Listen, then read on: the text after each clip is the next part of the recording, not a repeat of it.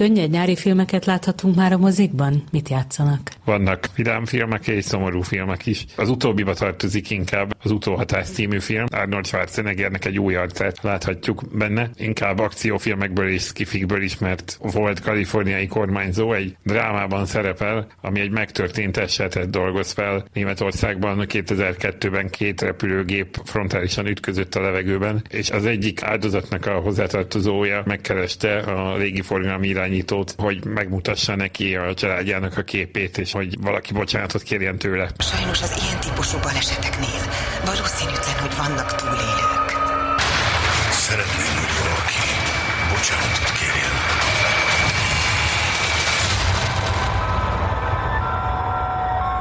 Két főszereplője van a filmnek, az egyik az Arnold Schwarzenegger által játszott ember, aki a családját veszíti el ebben a szerencsétlenségben, a másik pedig a légiforgalmi irányító, aki a saját hibájának véli ezt a szerencsétlenséget, ami történt. Véli, vagy az is? Ez a szál úgy kezdődik, hogy a kollégája éppen kimegy szünetre, és ott marad egyedül, amikor több gépet is kellene irányítani. Nyilván ő volt a felelős, de hibáztatni nem csak őt lehet, hiszen ez egy komplex összetett dolog volt. Igazából a film elsősorban azoknak érdekes, akik Arnold Schwarzenegger új arcára kíváncsiak. Azért azt nem lehet állítani, hogy egy óriási színész tehetség ilyen drámai műfajban azért kevésbé tud talán megfelelni. Sokkal inkább a másik színészt lehet kiemelni, Scoot McNairy, aki a légiforgalmi irányító Jake-et alakítja, úgyhogy azt lehet mondani, hogy ez a szál azért jobban sikerült.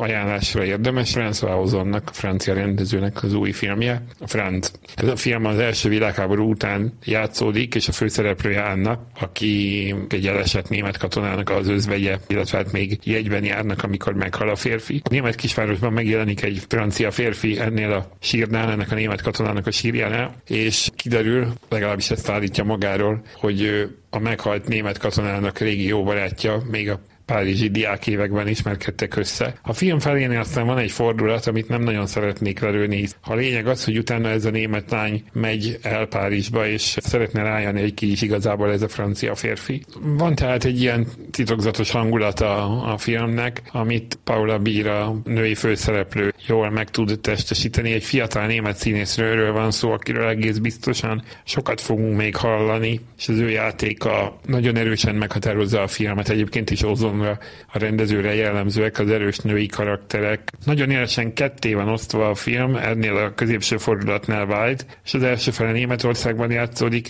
a második fele pedig Franciaországban. A film első felében nagyon erős, már-már didaktikusan jelenik meg ez a fajta nemzetek összefogásáról szóló tanmese. A második felében viszont benne van ez a fajta személyes szál, egyrészt a gyászról és a gyász feldolgozhatóságáról, másrészt a megbocsátásról. A második fel sokkal líraibb, sokkal szebb a francia oldal, egy francia rendező talán ezt jobban hangsúlyozza, a német az sokkal pragmatikusabb és kockább egy kicsit. És mitől jó ez a film?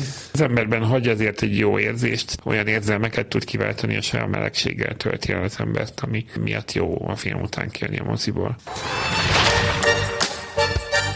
cherche un compagnon de vie aimant les enfants. C'est diabolique votre truc. A harmadik film egy vígjáték, ez a magas őszférfi társat keres című film. Pierre Richard a főszereplője, akit a 70-es, 80-as évekből ismerhetünk sokan. A magas szőke férfi felállás cipőben egy klasszikus alakítása volt neki. Menet közben Pierre Richard elmúlt 80 éves. Ebben a filmben ő egy idős férfit, nagypapát játszik, akihez oda csapódik egy fiatal 30-as férfi, hogy segítsen neki az internet rejtelmeiben. Hát a papa idővel egy társkereső oldalon regisztrál, ahol 30 évesnek hazudja magát, és jól is mennek az ismerkedések, amíg egyszer csak a személyes találkozóra nem kell, hogy kerüljön a sor. Hát úgymond jutalomjátéknak is nevezhető. El tudja vinni a hátán a filmet a főszereplő. Nagy tanulságokat nem fogunk várni tőle, vannak benne jó poénok, ez ilyen nyáres fröccs mozi, azt lehet elmondani leginkább.